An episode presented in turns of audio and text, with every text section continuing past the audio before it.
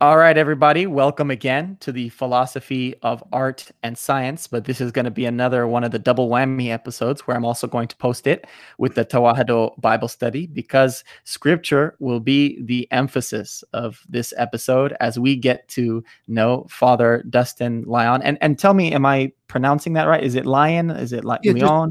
Yeah, here here in America we just say lion. Lion. Okay. When I when I graduated from seminary, the, the dean of the seminary, um, Father John Behr, was English, and so he put his English accent on it. When I graduated, it was it was Father Dustin Leon.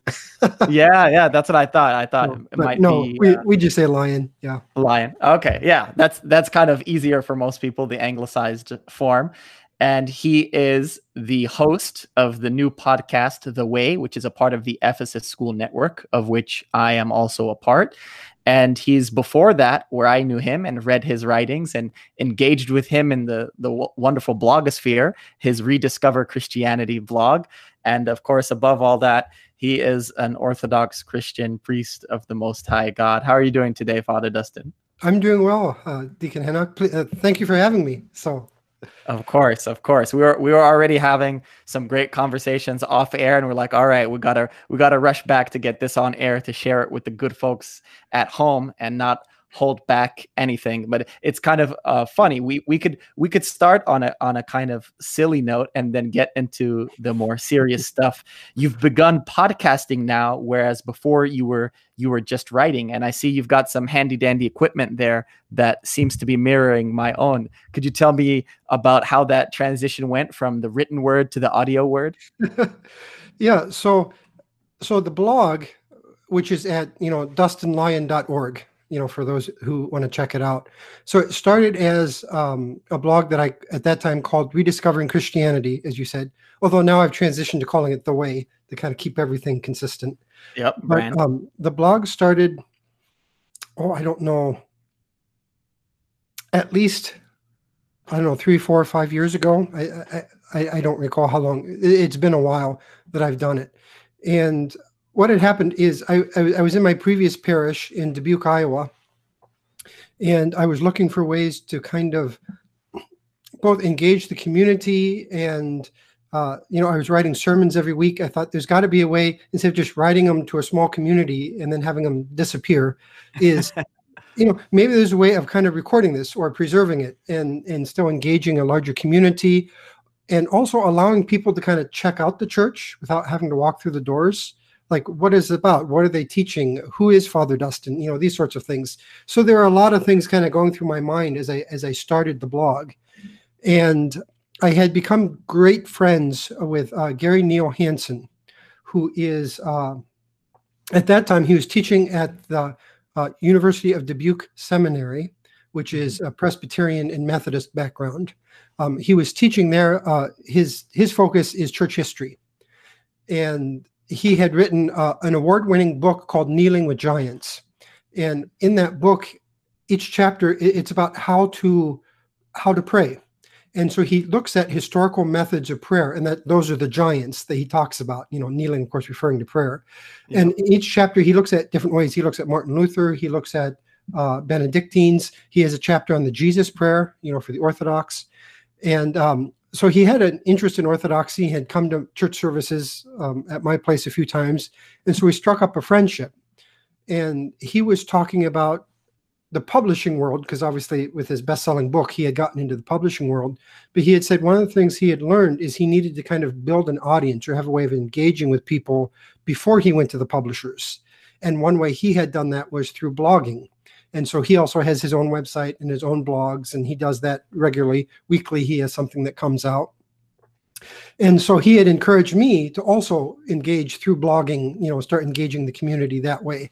And so he gave me a lot of tips that helped me set up the website, helped me set up the platform, uh, helped me with uh, how to think through content and those sorts of things.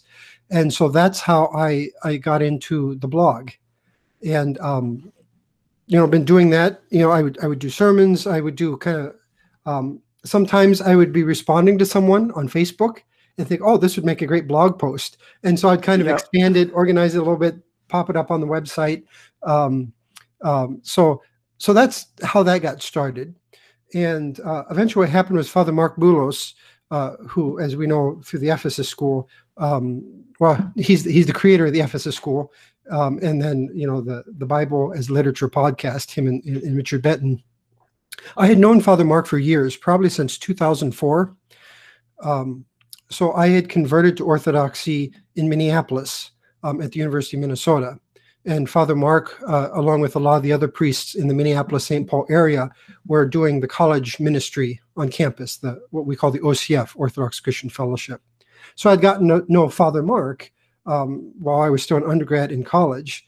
And Father Mark, um, of course, we had stayed in touch through Facebook and those sorts of things. And it was kind of following my career, so to speak, as, as I became a priest and went on and uh, was aware of the blog. And and my wife is from the Minneapolis area, so we got back to Minneapolis quite a bit, and uh, we would visit when we were there. We would go and hang out with him at his church at St. Elizabeth. And uh, one time, Father, I, th- I, think this was last fall, we were in Minneapolis for a clergy laity conference. And so I called up Father Mark and, and Father Paul Tarazi and said, Hey, while we're in town, let's go grab something to eat together and catch up. And Father Mark says, You know, you're really consistent with that blog. And he goes, would you consider putting it in podcast form? and so I said, well, let me think about the technology and you know what that tra- transition looks like. And he said that's fine. And so uh, I, guess I have six episodes out now. I think uh, so. I and then with COVID hitting, I I had to transition to virtual uh, sorts of things, and so I I just kept pushing that. And uh, the way you know the podcast uh, came about and here we are. Thank, thank you so much. That's so, that's so brilliant. You, you brought together so many different worlds earlier when you were talking about the sort of consigning of a sermon or a homily to a written word so that it could be shared beyond your local parish, but with all people. It reminds me, you know, if we go to the earliest church, how the Pauline writings were themselves later scripturalized and read for other audiences to this present day aloud in communities that are mostly illiterate. If we go a little further in church history, it reminds me of uh, Holy John Chrysostom, whose sermons, mm-hmm. of course, are written down, and they're some of the the most uh, vol- voluminous of all the works written in the Greek of the time and compare it to a lot of other works, you know, it's just simply preserved more than other works. If you bring it a little bit closer and you look at the Coptic tradition, Pope Shenouda, mm-hmm. who passed away a few years ago, from from what I know, I don't think he's written a single book, and yet I've read a couple of his books. You know, one on fasting and another on comparative theology. And it was only later I found out that it was people writing down his sermons in Arabic, translating them, and compiling them in the in the forms of books. So yeah, it's it's very it's very powerful. One of my inspirations is a an entrepreneur named Gary Vaynerchuk, and he always talks about how you can create content in one sphere, be it video, audio, and reading uh, or writing, and you can translate it to the other with help. If you need to outsource, you can outsource. But if you could do it on your own, like it looks like you've been able to do it out on your own, doesn't look like you've had to hire a team yet, uh, but maybe down the line. Uh, it, it seems like very feasible if you already have content in one sphere to to transfer it over another sphere. So I, I'm so glad that you adapted and you were you were able to do that in in so many ways in recording the liturgy, in recording your sermons, your blog posts, and now your your six episode podcast. Of course, I I know what you mean when you say the way, but for the sake of our audience, could you tell us how you came up with the title "The Way" and what you know what relevance that has to Christianity writ large? Yeah, sure. So uh, the way is originally what Christians were called. Um, so if you go back to the book of Acts, um, they refer to the Jesus movement as the way and it eventually refers to that Christianity is not just a a uh, a set of dogmas or theologies, but a, a, way of living your life. And kind of the the way of talking about that is you're walking the way. You know, you're following God's instruction in that way, and you're making that instruction real through the way you live your life. And so I thought, you know, ultimately that's our calling as Christians or as the church isn't just to come to church and learn or memorize the creed, for example, you know, a bunch of dogma about who God is, you know, uh, in Trinity or Jesus as as divine and human, all these sorts of things. But it's to put to put Jesus's teachings or the teachings we find in Scripture actually into practice. And so I thought uh, the way was an appropriate title for the podcast, and so that's what that refers to. And in the in the image, if you go, go and look at the advertisement or go to the Ephesus School Network webpage, the image is of a Roman road because the other way you could translate the way is the road, you know, that you walk on a road. Um, and so I, I put an image of a Roman road there as a as a way of emphasizing that. Yeah, the, the walking, the walking in the in the way. That's how uh, Enoch, my my namesake, not the son of Cain, but the son of Jared, was uh, translated because he was walking on that road or walking along the way. It's so beautifully put. You you raised the issue of dogmatics. Now it's so fascinating. The Orthodox Church, in my opinion, is this this vast ocean, or you could call it a set of several seas with such depths of wisdom to be gathered. And there there's so many areas of specialization that folks can have. Now, we've already mentioned kind of three categories, right? Liturgics, which you know you you must have you know at least a basic competency, and if you're a priest, you have to you have to do liturgics. You have um, you know homiletics in your parish, and then you have like this kind of outreach that you're talking about, where you feel feel you're you're kind of instantiating the the fulfillment of Jesus's teaching that you learn through scripture. You have dogmatics, right, where people go into apologetics and argue with atheists, argue with Muslims, argue with other branches of of Christianity. Um, some someone from from actually your branch of Christianity is considered a different branch than than my branch, and they may argue until kingdom come, and then be in trouble when kingdom does come. But I'm I'm interested in how how did you get to um, get let, let's let's start off with your first call and then we'll we'll go into to, to scripture right in in greek the word ecclesia for church has this connotation of gathering but also the call. And there's in the petrine writings this general call for all believers to be a part in the royal priesthood. But you've you've entered a more specific kind of new testament priesthood. How how did you feel the call of of priesthood in the in the sense and the functional sense that that you have now and that we're talking about versus kind of the the general call of the priesthood of believers? Yeah. that's an interesting question. Um I, I i that the, the answer to that question is kind of tied to my my story and conversion to orthodoxy as a whole so uh, uh uh, so I grew up in Iowa. I'm like a sixth generation Iowan, um, and a ninth generation American, something like that. Uh, my first ancestors came to America in 1690. So, you know, I've had grandfathers fight in the American Revolution, the Civil War, those sorts of things. So I'm about as American as you can get. but, an uh, Iowan amongst Iowans and an American yeah, amongst yeah, Americans. Yeah, yeah, yeah. I, I could be a new Paul of sorts. And so, uh, so what happened was so I grew up United Methodist, and you know I had circuit rider pastors, um, w- which refers to in the frontier time. Um, these pastors would get on horseback and go village to village, and you know, so your little your little church in the woods or out in the field or wherever would only see the pastor once in a blue moon. You know, when he came wow. to visit and so I grew up kind of in that tradition uh, of United Methodist, and uh, in in Southeast Iowa. But then when I went to school at the University of Minnesota, as I had mentioned earlier, um, my my first year at school at college was 9/11.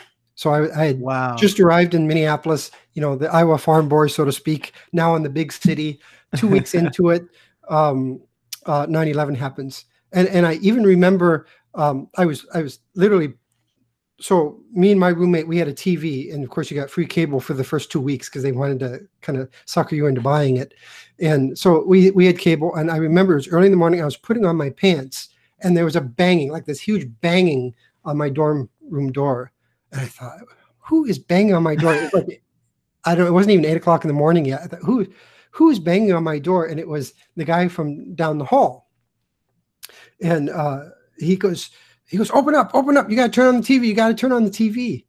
And I thought, what is going on? So I let him in. We turn on the TV, and of course, you know the news is up, and it, you know the first tower had been hit at that time, um, and we're kind of watching it and we're just trying to figure this out. So I thought, well, I still have class, so um, so I finished dressing, got my bag, and went off. And I, it was actually my Greek class, class uh, studying classical Greek. So I oh, I mean, an undergrad. Yeah, an undergrad. Well, I, I double majored in archaeology, classical and Near Eastern archaeology and religious studies. So I was doing a double major. So we're sitting in my in my Greek course, and um, and there's like one person with a cell phone, you know, because cell phones existed, but not many people had them. And there's one person with a cell phone, and they got a call as we were waiting for the for the teacher to show up, and they said the second tower had been hit. Oh my god! And, and you know, at that point, we are just kind of like, we have we have no idea what's going on. And uh, eventually, they end up canceling classes. Went through noon, and then the university canceled classes. And that had been like the first time they'd canceled classes in years. Like in living memory, no one had ever remembered classes being canceled. And so that that weekend, I convinced my entire dorm floor to go to church with me. so if you can imagine, you know, you know the a bunch of new freshman guys coming to the dorm away from home for the first time and someone saying hey i have a good idea let's go to church. Yeah. Ra- rarely would that ever be said yes to but the that season of fervor and patriotism i myself was in middle school at the time and even some of my peers had cell phones but i remember being six or something am in the west coast and i, I remember watching it happening with just utter shock and i remember you know immediately everyone's got their american flag so the patriotism was up the the, the fervor is up, the religiosity, at least in an external sense. I don't know about an yep. internal sense, and and you can talk about that further. Was up, but yeah, I recall. Yeah.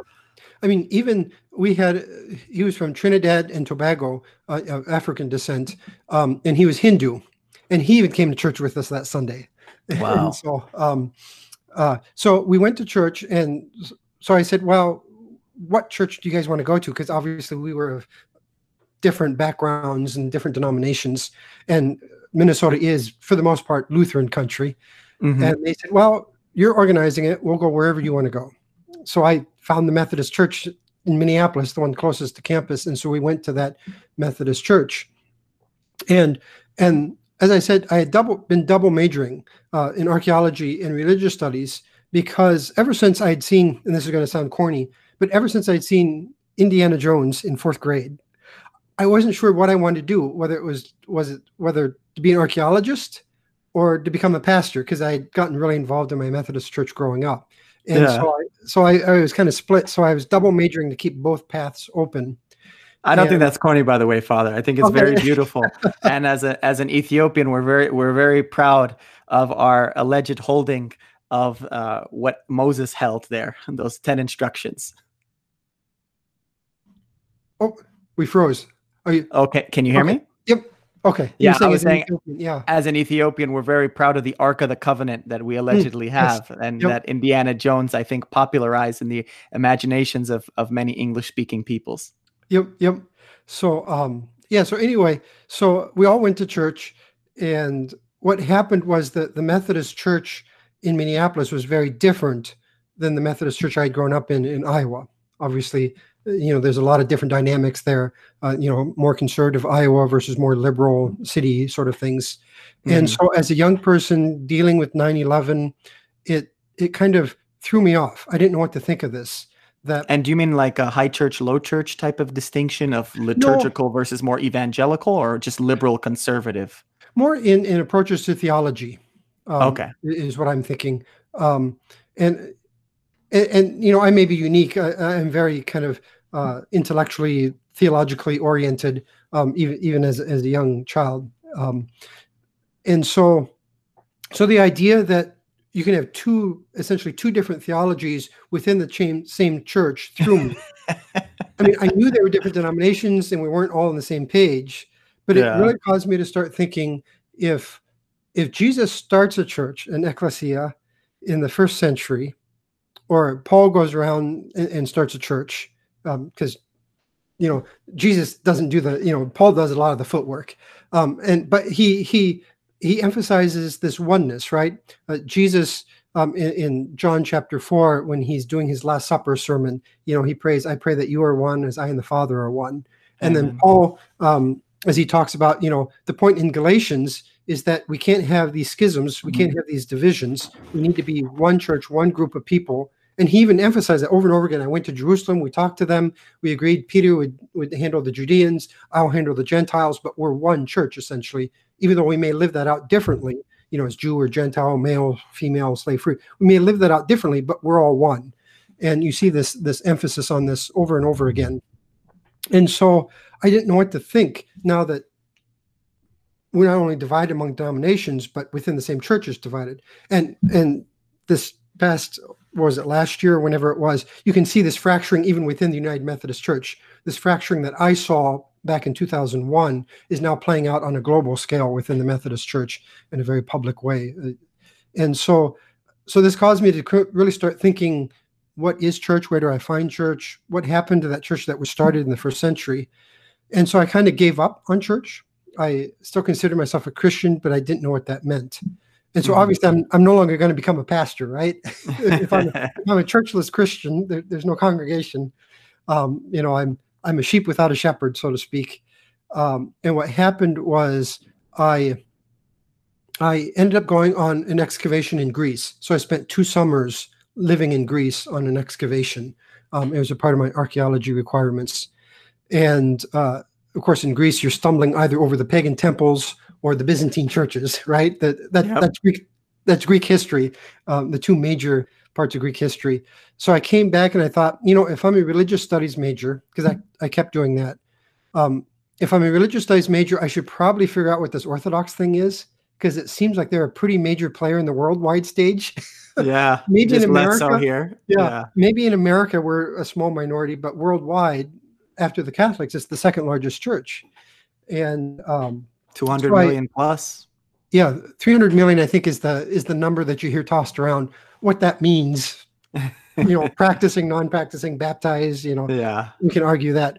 But uh, so I ended up. That's where I thought, well, I'll go to the OCF, the local college group, just to learn about it. I had no intention of con- of converting, and so I went to my first OCF, and um, uh, Father Timothy Sass, who is the the Greek priest up in Duluth, Minnesota now, um, but at that time he was in Minneapolis, um, was there, and this this was the first time I actually talked with an Orthodox priest. I had met them in Greece, but not really talked with them um, mm because of language beyond a greeting. Yeah, beyond a greeting. And so he had begged me after the first session, you have to come back, you have to come back. Don't just make this a one-time thing. Please come back. And so I, I promised him, okay, I'll come back. So the next week, uh, my wife's uncle was there leading the OCF. Uh, he's a deacon in the Orthodox Church, and uh, and so after that session, uh, the gentleman who would become my godfather approached me, and he was getting his PhD in Russian history at that time. He came up and he said, "You can't just learn about the Orthodox Church. You know, OCF is great. We learn a lot of different things, but that's not that's not what it's about." Um, in other words, today I would say he told me you have to walk the way, right? Mm-hmm. And so he says, "Let me take you to church. I'll come. I'll pick you up." And so he was going. He took me to uh, the the OCA Orthodox Orthodox Church in America, the OCA Church, um, the the cathedral in Northeast Minneapolis, and uh, that's where I was. I was looking at everything I was seeing. You know, hearing the chants, watching the liturgy, uh, listening to the priest speak. And the more I got to know that church, because he kept giving me rides, and then uh, the girl that would become my wife was giving me rides as well. And uh, the more I realized what I'm learning about Orthodoxy sounds a lot like what I'm learning about the early church at the secular university, you know, in my religious studies courses. And so, um, so that's what drew me in. And so I, I converted then to Orthodoxy before I graduated uh, from college. And you know, like I said, I met a lot of great priests, including Father Mark at that point, and um, who who helped me along the way. And uh, Father Paul Tarazi came and did a lecture um, in Minneapolis. So I, I met Father Paul. Um, I can't remember if that was right before I converted or right after but it was kind of right in that time period. Uh, I met Father Paul Tarazi as well, and um, and then of course I met my wife, and we ended up getting married. And I was trying to decide, okay, I've now graduated as undergrad. What's my next step? Do I go to seminary, or do I go to graduate school for archaeology? And I I, I applied to both and got into both. And um, that's when the, my priest at the time, Father Andrew Morbey, sat me down. He goes, "Well, he goes, archaeology is a much far harder discipline to get into. Mm-hmm. Go do what you want to do in archaeology. If after that you still want to be a priest, um, we'll get you back into seminary. So I, I, I went at, at, to the University of, of Missouri, uh, Mizzou, and got my master's degree in archaeology. And uh, the further I got into that career, the more I realized there's not a lot of um, potential there. Uh, mm-hmm. And what I mean by that is, you know, uh, the humanities is not being supported like it should be in the universities. And as the, the big name archaeologists are retiring, the universities are getting rid of the positions. And so the, the further and further I got into um, archaeology, the more I realized probably what would happen is I'd come out with a with a doctorate where I was where I would be able to say, "Do you want fries with that?" in a bunch of dead languages. so I, I, I wasn't sure that that that that um that that future that there really was a future in archaeology at that point. You know, like a lot of people getting doctorates in the humanities, a lot of them graduate and really can't support themselves. And so I, I thought, well, maybe this is God telling me he wants me to go to seminary. Maybe this is God kind of speaking to me and, and saying, okay, you have a great background for biblical studies and stuff. Why don't you go use that at the seminary? Why don't you go use that as a priest? And so I told my wife, I said, I think I want to finish the, the master's degree in archaeology, but then go to seminary. And her first reply was, Nope, no way, not being a priest's wife, not doing it. so so I let it drop. And, a, and a, few months later, she came back to me and I hadn't said a thing to her. And she essentially said, You know, if you want to go to seminary, we're young. Now's the time to do it. I don't I don't want to have to to be the one to have hold, held you back from something you really want to do in life. And she goes, We'll go to seminary. I don't know about being a priest, priest wife yet, but we'll go to seminary and see what happens. And so uh, I ended up going to St. Vladimir's in New York City, um, which is which is a, a very academic uh, seminary. And a very the premier, the premier yeah, one in exactly, yeah. Um, yeah, Alexander Schmemann taught there. Uh, John Meyendorff taught there. Um, George Florovsky taught there. Yeah, uh, Father Paul Tarazi uh, taught there. Um, so a lot of big names. Um, and so I ended up going to New York City. Uh, my wife realized that priest wives are normal people, just like the rest of us. And so I, I ended up getting ordained and um, eventually found my way into the Greek Archdiocese, uh, which is where I am now. Um, so I know that's a, a, long response to your question. How did you get into the priesthood? But it, it goes from from that 9-11 experience and kind of really looking at my faith and what it means to follow Christ and kind of going through archaeology and eventually um, finding my way into orthodoxy. So no, I don't think it's too long at all. In fact, I think it's contextual. The, these biographical, or we could even say hagiographical elements, I think paint the, the the greater context in which even I didn't know you were into archaeology. The idea of uh, and I didn't realize archaeology would be within the humanities. The reason I say that is oftentimes, you know, I studied the humanities, namely philosophy, which normally moves in this in this um, kind of ancient Greek philosophical way from the abstraction to the practice rather than the Hebraic way of moving from the grounded reality or the practice to the theory. But the archaeologist is more like that Hebraic heart that that excavates and digs out the meaning. And so, you know, in, in a sense, you're still an archaeologist. It's just that the landscape that you've chosen to excavate is scripture. And as I mentioned earlier, that I think I would love for you to answer now is, you know, you might have been initially attracted by the beauty of I don't know if it was Church Slavonic or if it was English at that OCA, or you may have been, or a mixture of the two, or it may have been the incense, the vestments, the iconography, the the actual liturgy it, itself. I know the Methodists have uh, a base form of liturg- uh, of liturgy, which is at least far more elaborate than other lower church evangelical communities. And um, frankly, there's so many areas, dogmatics that we mentioned earlier.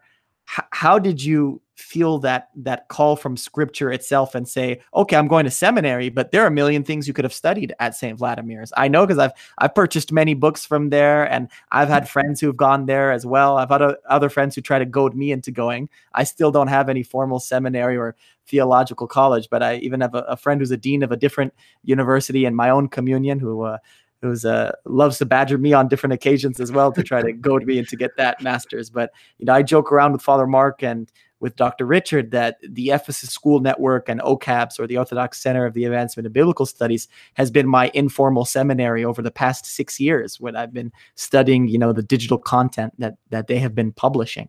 So yeah, how, how did you choose scripture within that? And has that has has it changed from you know your time of being like you described, an Iowan Methodist versus encountering Minnesota Methodism versus being, uh, you know, churchless or a sheep without a shepherd, as you described it, and then moving on to seminary until, you know, years later now where you've gotten in the groove of being a priest. Yeah. I mean, so the joke at seminary is that um, there were two approaches. You know, there were at, the time Father Paul Tarazi was still teaching at the seminary, um, so there was the, the, the Father Paul Tarazi approach to orthodoxy, and then there was kind of more the patristics theological Schmemann, let's say, approach to to orthodoxy. And you know, at that time, so uh, my patristics professor, um, you know, was Father John Behr. Um, he he just left St. Vlad's yep, um, to England. To England or Scotland. Yeah, he's teaching in Scotland now this summer, but um, he was teaching there at that time, and I think what's interesting is some people saw a, a, complete split as if they were two kind of two different worlds or two different approaches. And as I thought about it myself, I think they were saying the same thing, but in different ways. Um, and what was what I what I feel really privileged or blessed to have gone through is at that time they were switching what they called the new curriculum. Of course, it's no longer the new curriculum, and I don't know what it looks like today. You know, this was uh, I graduated in 2011, so that was a number of years ago. But at that time, instead of learning like theology or dogmatics or something like that, um, what we did for uh, the church fathers or patristics is we actually, and this is how Father John Behr would lecture. So Tarazi would lecture. He he would pick up the Bible he had his Bible and he would lecture straight from the Bible, right? No surprise, much like you know the Bible's literature podcast. They they start reading through the Bible and they start lecturing and, and, and do it. Uh, Father John Behr did that with the patristic texts. And so we would pick up Saint Athanasius or Saint Irenaeus or um, Origen or you know any of these uh, big church fathers, and we would read through the entire text. And in other words, what what Father John was trying to do is give us an entire context uh, of what was being argued and then say okay what is this church father really saying and why is he saying it and what is he responding to? Um, and when you do it that way um, sometimes it's very interesting because the context will enlighten the text in a way that's different than if you just pick up and say okay i want to study about the holy spirit. This here's mm-hmm. one paragraph about the holy spirit from this father. Here's one paragraph about the holy spirit from this other father. And sometimes the way it's presented is not what that father meant or it, yes you know there's in, in other words i think to give people context the way in which i think education has been modernized in the high school level as well is rather than daring to sift through the actual text of shakespeare you'll see what somebody in 2020 uh, or 2020 has to say about a certain systematic theme or topic within the Shakespeare books. Yep. And and so you're saying that it's more eisegesis than exegesis. It's somebody throwing their own interpretations, which has yep. a danger of, of obfuscating that that original. Exactly. So exactly. the similarity you're drawing between what Father Paul Nadim Tarazi's emphasis on scripture was and Father John Behr's emphasis on the patristics was they're dealing with the actual authors and the texts themselves. And they're assuming that, you know, postmodernism is not true and there aren't infinite meanings, but there might be a few meanings within there and, and trying to glean them. Yep. Exactly.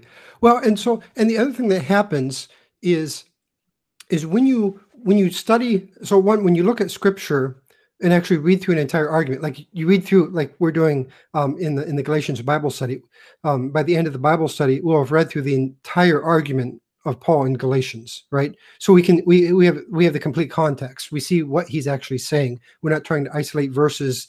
And and i and this is something I criticized in one of my podcasts a few weeks ago is I said, so oftentimes we think of Orthodoxy, we think of Christianity or religion as these sort of theological dogmas, who God is, you know, in his essence or his nature, his person.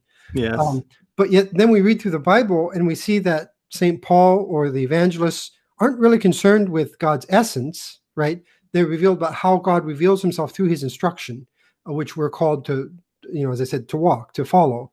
Um, and so it's kind of almost two different worlds in that way. And in many ways, what the church fathers are doing, and what you realize when they're reading through, when you read through the, entire argument of a church father, is um, they aren't just making abstract, you know, God's Trinity, these sorts of things, but they're working through saying, okay, if we see God the Father perfectly in Christ's sacrifice, what does this mean? Well, it must mean, you know, as Paul concludes, he's the Son of God, you know, and from this flows ideas of the Trinity and stuff, but there's a context, a, a connection with Scripture and what they're seeing in that. And so it kind of all comes together in that sense. Um, and when you're trained this way, is I can so now when I read like modern Orthodox theologians, for example, um, I can it's very clear whether they have a good sense of the full argument of a church father or of scripture, or whether they're kind of repeating formulas. and so uh, there, there was a book. I won't say who it was because it's a very famous 20th century Orthodox theologian, and I, I know people like him, so I don't want to. I don't want to diss him. Oh, you revealed gender. well, I, I mean, most most of the famous ones are male. Uh, uh, although we're getting some more female ones, which I think is good, more female voices. But um, he was this this theologian was talking about kind of the ascetic life, and mm-hmm. he wanted to connect it into the kind of life of the Trinity. And as I was reading through his description of the Trinity, and he goes into a lot of detail and and tries to connect it to the, the ascetic life, it became very painfully obvious to me. He really had no sense of why you know why we say god is trinity or why uh, you know why there's this dis- distinction in christ between you know the divine nature and the human nature. And it it was it was almost as if all he could do is repeat repeat formulas and had no understanding of them. Um, and so i i got fed up and just put the book down and said i'll move on to the next book i want to read. But that, uh, that's all right. yeah but the the other thing that's that's really interesting and and uh and one way in which the church fathers can uh, uh, illuminate the meaning of scripture um, and, and i know uh, father paul comes very comes down very hard on some of the church some of the church fathers uh, you know as being philosophically influenced and those sorts of things and in some cases he's right but there was a uh, I was reading a book and um, it was a book uh, on N.T. Wright and his view of the the continuing exile as he calls it Mm-hmm. And I was reading this book, and at the bottom there was a footnote, and the footnote referred to an Oxford thesis. And they were talking about the law and how the law fit into you know Paul's understanding of the continuing exile and all these sorts of things. And I, I was really interested in, in this interpretation of the law and what the law meant. And I thought, I'm going to look up this Oxford thesis and see if I can find it and read it because it's going to elaborate this one point in the book much more. And I couldn't find it. I couldn't find it. And come to find out, it was an unpublished Oxford thesis because the, the gentleman had just graduated. So through wow. the magic of Facebook, I, I found the, the author of the thesis. Wow. he's actually living now in California, teaching at a Catholic school. And um, so I, I messaged him on Facebook and I said, by the way, did you know that your work is referenced in a footnote here? And I said, is there any way that that I could get a hold of your thesis to read it. And he very quickly got back to me and emailed me a PDF of his entire thesis. Amazing. And, um, and I think it's actually in the process of being published. It might be published now, um, but he sent me entire thesis. And what the thesis was is he was looking at what the church fathers meant by the law when they're when they're talking about Paul and the law. And one thing that became very clear is that when they refer to the law, and the especially the law in the negative sense kind of you know they're actually referring to what, what's called the observances of the law or, or the works of the law. They're talking specifically about keeping kosher keeping the purity laws circumcision keeping sabbath you know these sorts of outward signs.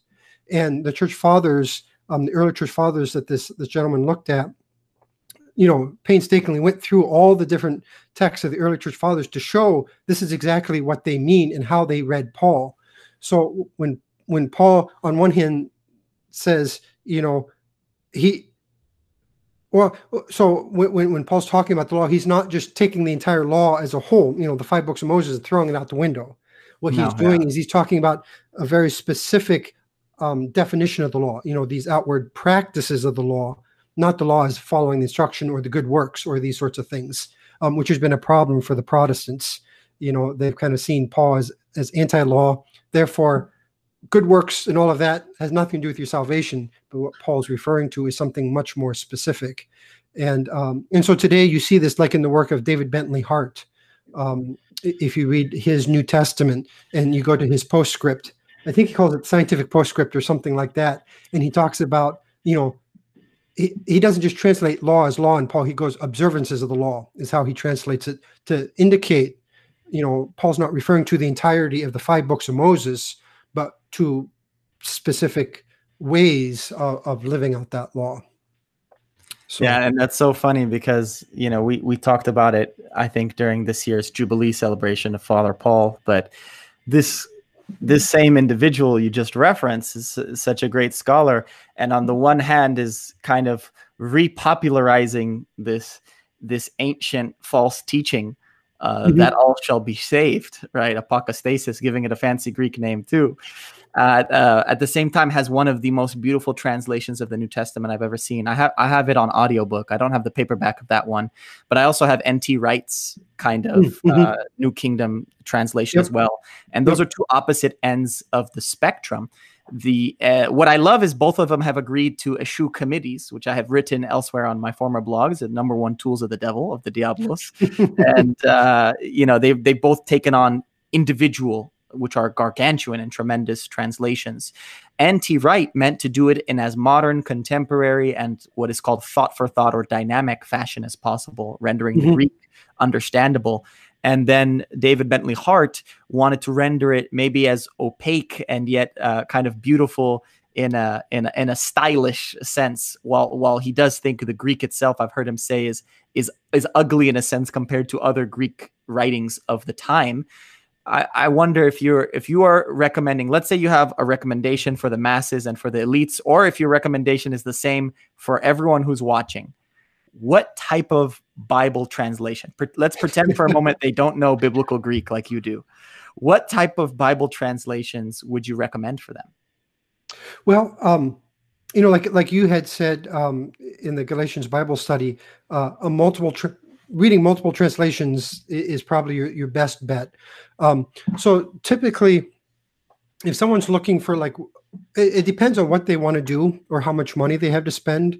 You know, if someone's looking for a one volume uh, translation of the entire Bible um, that's readable and you know something that they just want to kind of sit down and read and get the the, the full sense of it, um, I would probably recommend recommend either uh, kind of the Revised Standard Version or the New Revised Standard Version.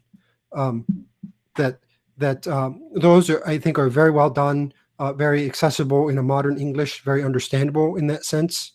Um, so and that's that's what we used at seminary. That's what I used as an undergrad in my religious studies was that New Revised Standard Version. Um, um, so so that would be like if, if I had to recommend one, that one because it's the full full text Old Testament, New Testament um, in one volume. Deutero canon. Ex- yeah, exactly. Yeah, and you can get the apocrypha and all of that as well. Um, in you know, is that translation? Um, if you if you want to kind of branch out um, for the Old Testament, I'd also recommend Robert Alter's Old Testament, um, although that's quite expensive. Um, you know, it, it's I, I I think my you know, and it's very thick because he has commentary that's running in the bottom. But the commentary is very nice because he explains the meaning of the Hebrew. You know, he doesn't dwell too much on theology or those sorts of things, but rather on, on translation sorts of issues. But it's very nice because, like David Bentley Hart, he kind of did a more wooden translation or stuck closer to the, the, the original language. So you can see when there's plays on words a lot easier. Um, in Robert Alter. So for Old Testament, Robert Alter would be another option. For the New Testament, um, other than the one I recommended, would be uh, David Bentley Hart's New Testament, published by Yale, or uh, N.T. Wright's is another one that I really like. Um, so those would be so the Revised Standard Version, New Revised Standard Version, Robert Alter, uh, uh N.T. Wright, and then uh, David Bentley Hart would be the the translations that I recommend. So thank you for those recommendations. What's funny is that David Bentley Hart and NT Wright have come at each other. You know, have have, have uh, gotten in, in, some heated debates, and maybe that's because they're both individuals with radically different approaches. But it seems you also, like me, would would recommend uh, both what you you know what you refer to as the wooden translation, right? That mm-hmm. that kind of renders the original idioms as close as is possible. Of course, it's gonna it's gonna fail, you know, there's one uh, saying my, my sister uh, studied linguistics for a time, and one of the first phrases they taught her was translation tr- uh, traitor. I think it was in either in Italian or Latin, and they said basically anyone who translates is, is treachery, uh, is treacherous. And so I, I, I um, you, you don't you don't find there to be any weight to their kind of uh, arguments back and forth about what's better, a wooden translation or a more contemporary, understandable. Because the kind of critique of the wooden one is that, and this is why I said elites and masses, is that some people are turned off by having to run to the dictionary. I, I find myself to be uh, one of the most voracious readers in in several different groups that I'm in. And every time David Bentley Hart writes, you know, I find myself running to a dictionary. I can only imagine it's you know a worse case for others. So, so you know the the worry is being intimidated perhaps by the, the, the high level of the of the writing and then the of course the danger on the other side and the critique of the nt wright translation is that when it's too modern it goes back to what you and i were saying about people's interpretations of a text rather than the text itself. Yeah so um so i, I guess maybe this is i'm going to pull out my, my priest hat and say uh, the answer is pastoral. So it, it, which one, you know, if they're looking between Dave Bentley Hart or NT Wright, you know, if they want to go those routes, which one? Um, uh, my answer is it, it, depends on what you're wanting to do. Um, so uh, the the wooden translation of David Bentley Hart probably is harder to understand, not just because he uses some big words. Um, he's famous for that, um, but it's harder to understand because he translates the Greek woodenly in the way that and as he as we mentioned or you mentioned earlier it, the new testament is bad greek. It's not you know it, it's with with a few exceptions you can tell it's greek is maybe a second language um, uh, in it. And so in some cases there are places where verbs and subjects don't match or they change the tense in the middle of a sentence. They aren't consistent. You know things someone who's speaking greek as a second language would do you know, if you hear an immigrant speaking English, you know, as a second language, you can tell, you know, they'll, they'll mess up and that's fine. You know, that, that's how you learn a language. But what David Bentley Hart has done is he says, well, if I'm going to translate what the Greek is saying, he'll translate the English poorly as well. So if they switch tenses in the Greek, he'll switch tenses in the English. Whereas, uh, you know, say like the New Revised Standard Version or most translations will keep it consistent. They'll render in, into good English um, for the sake of the reader. But Hart isn't interested in that. So it, it, it, it does make the text harder, although there are things that come through in his translation that I think are that you know if you're trying to understand the argument, there are some things. Um, for example, like his translation of the law as observances of the law. It, it, I think this is an important part for in Paul, for example. And so there are things that come through that are very important in following the text, but it does make it more difficult. Um, but if someone's willing to tackle that and you know become a better student and and, and learner, then I, I say go for it. If, however, someone is saying, you know, I'm new to the Bible, I'm new to kind of the overall arguments or or the, the Bible as a text, I just want to be able to sit down and and read through without without interruption, so to speak. I don't want to have to pick up a dictionary. I want to be able to quickly and easily understand and, and read through it. Then I would say go NT Wright's way. Um, N.T. Wright has translated in such a way that it's very readable and it's very understandable, and he makes the concepts um, and ideas uh, very approachable. And so, if if you wanting if you want to come at it as a serious student, say you know right now I'm just trying to get my head around it, and I really want to grasp everything, then go N.T. Wright. Uh, and and I'm a huge fan of N.T. Wright and his work, and um, and you can definitely see in, in cases where you can you can see how he's reading the text you know because of his translation you know the way he he translates obviously and even calling it the kingdom you know testament uh, you know that phrase. But it, it, makes clear if he's reading the text this way you can see it all in his theology you know his understanding of what's happening. And i think he he's right on the button um, in many cases with his idea of the continuing exile god's presence not being in the temple um, and and and the way he places christianity within a first century he calls it the perfect storm, uh, a Jewish, Greek, and Roman world all coming together. Um, he, his theology does that very well and, and, gives you a good sense of context. And I think that that's allowed him to translate the New Testament in such a way that it's very approachable. So again, so pastorally, which translation an individual wants to do really depends on where you're at and what what you're hoping to accomplish by reading the New Testament or um, where you're where you're heading. So that's well well put, Father, and and I agree. I I use and I have recommended his translations as as well as David Bentley Hart's, and which strikes me about you know the NT Wright translation, like you said, kingdom. Sometimes he says King Jesus instead of Christ Jesus, or sometimes he'll say Christ Jesus instead of Jesus Christ. And you know there are other points. I remember years ago seeing James White, you know, one of these head apologetic arguers on the Calvinist or Reform side, used to get on NT Wright about this idea of justification in Protestant Christian circles. And, you know, if you look at his New Testament translation, where you might otherwise see the word justification, and this is similar to how we've seen Father Mark Boulos interpret the text as well, he writes declared righteous. Mm-hmm. And so that's that's one of those many sticking points, as you said, that that kind of expresses the theology within within the text itself and and shows how how he's guiding that. And it's interesting with um, with a Malankara priest, with an Indian Orthodox priest one time, we made a short list of something like five to seven very interesting Anglican people, including N.T. Wright, including C.S. Lewis, including Sebastian Brock, the Syriac mm. scholar, yep. in, including Richard Pankhurst, who ultimately converted to the Ethiopian Orthodox Church. He was an, an English historian mm. who who have such interesting takes because, like you said, Methodism, which comes from the Church of England, you know, eventually, if you go yep. back in the past, it kind of allows a plurality of theologies so that some of the theology itself is orthodox, whereas, you know, some of it is is very heterodox and yet, you know, it's in the it's in the same structure. And he he strikes me as as one of the the greats there. That that that was beautiful. And then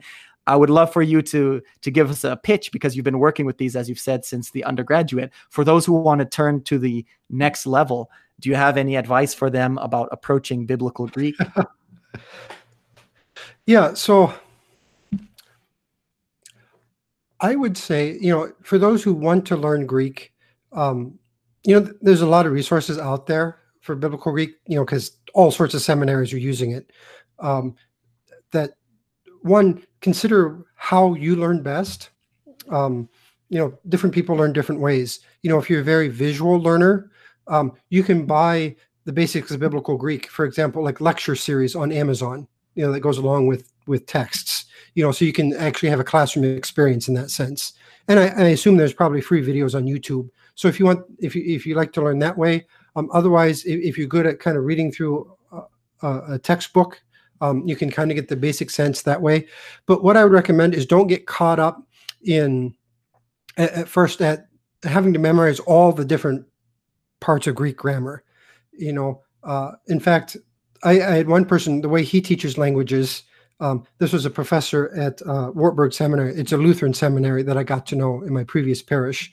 Um, uh, he would teach biblical Hebrew, and he goes, he told me he he was teaching me some Hebrew, and he goes, just read the entire textbook.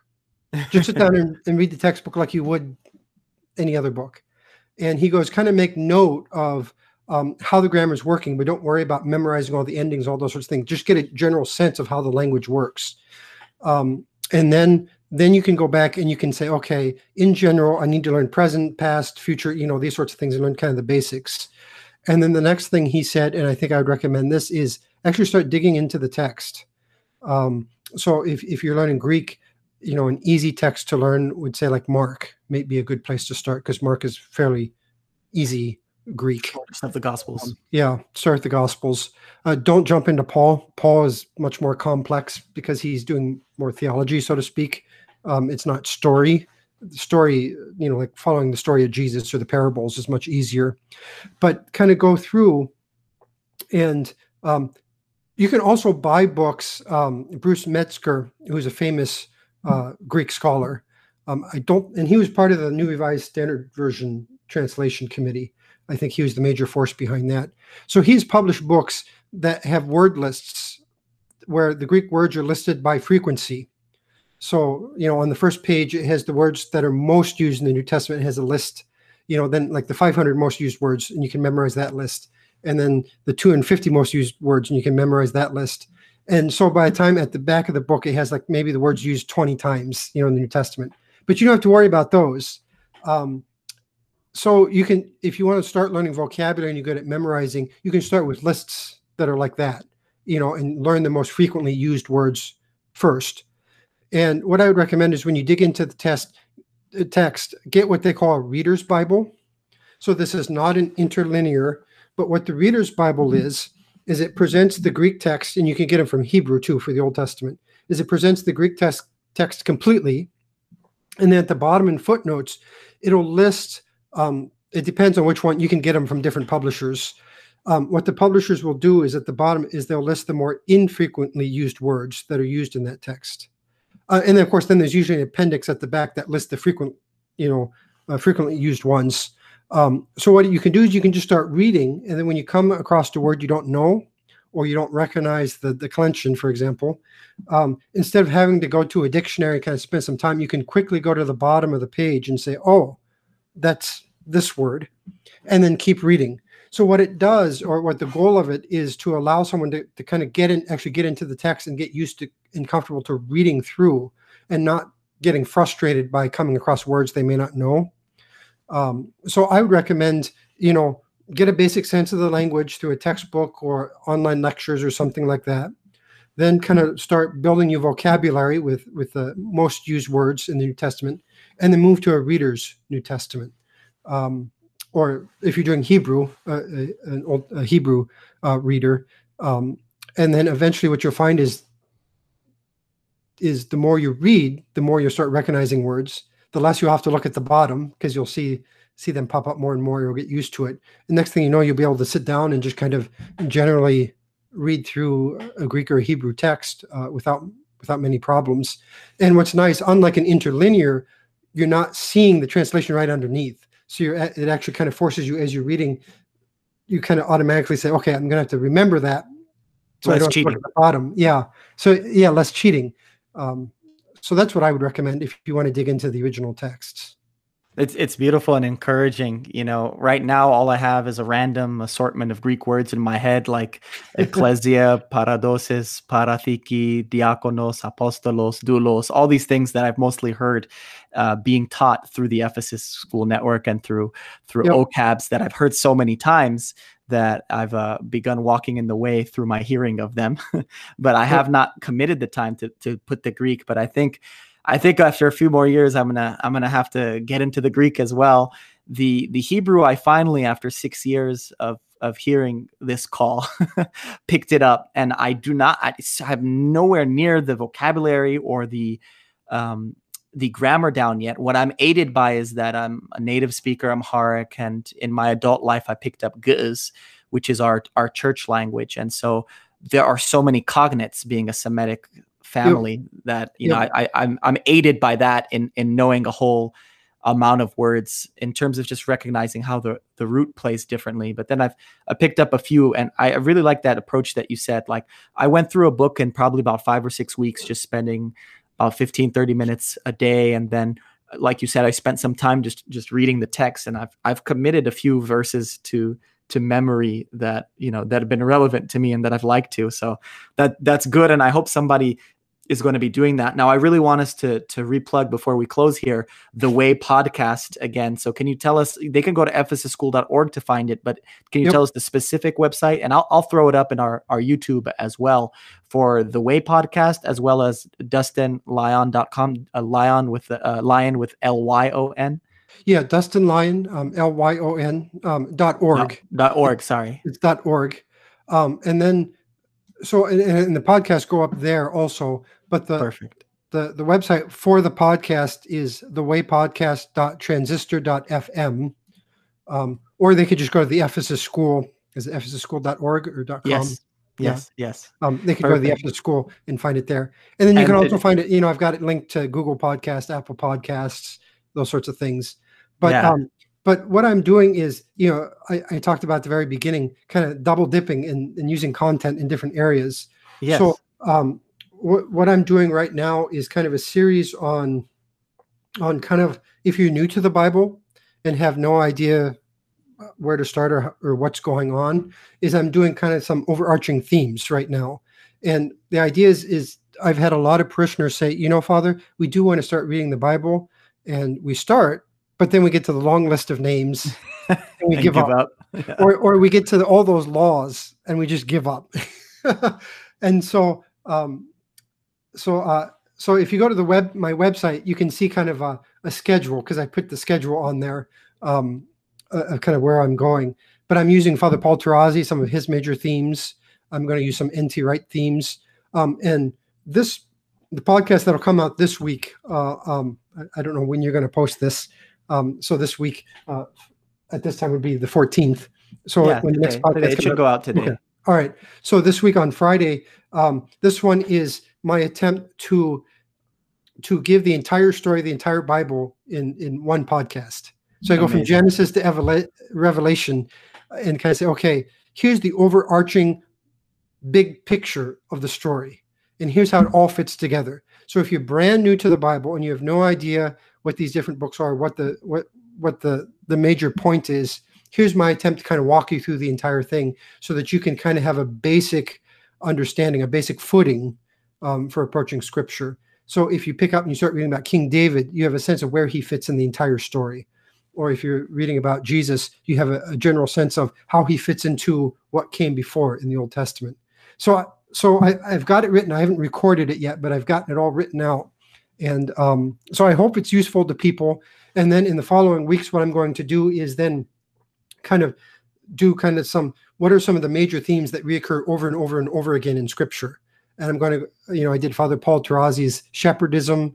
You know, I'm going to go through like the Syrian desert, um, N.T. Wright's continuing exile. You know, some of these major themes that appear over and over and over again. I'm going to talk about them.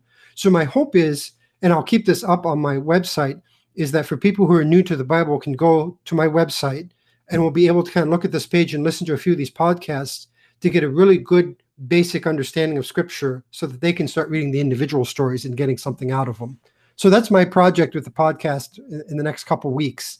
Um, and so we'll see where that goes. And then after that, um, I'll probably start digging into individual books or, or uh, you know, something like that. Um, but at least I have or when parishioners come to me, I have something to direct them to and say, or for Bible studies, I have something that I can use or content that I can use in that way. So, um, so that's well, where I'm going right now. It's it's very great, and in fact, I want to give you encouragement and uh, more more exhortation so you could keep going. I've already been forwarding it, of course, to my parishioners. I'm I'm not a priest, but I am a deacon, and so I have a flock that that I guide through the word of God. And some of them have already given me positive feedback about this new way podcast. and so you can know that your word has already reached the ends of the earth to the Ethiopians oh, as well. well. Thank you. So, well, God bless um, the efforts. You know, it's not me, you know, it's just, um, I, I, am called just to repeat, uh, you know, uh, th- that good news that that's given to us. And um, so, and I pray that, that people find it fruitful. Amen. Amen. And as you said, one of your earlier friends um, began with a blog for a number of years to build a presence. And then there was something he launched. I had a friend like that too. He used actually Instagram as his platform and he used humor. He had a book called Comfortable Christianity and he came from the, the Protestant world originally. But what was interesting is he would get a lot of critiques whenever he would share uh, a Catholic meme or an Orthodox meme, and the kind of virulent reactions that he got from other people made him more open to orthodoxy and Catholicism because he said, "You know what? I think I'm a I'm a little bit more ecumenical and a little bit more a little bit less narrow." And I think that that humor and this kind of ecumenism is a natural result of focusing on on scripture to the to the depth that you do and we'll also be waiting once your presence grows more and more for i'm sure some future books of your own. Yeah that's that's one thing i haven't done yet is i is i haven't written a book but uh maybe someday we'll see. We have we have hope we have hope. Thank you so much father dustin. Yes thanks for having me. So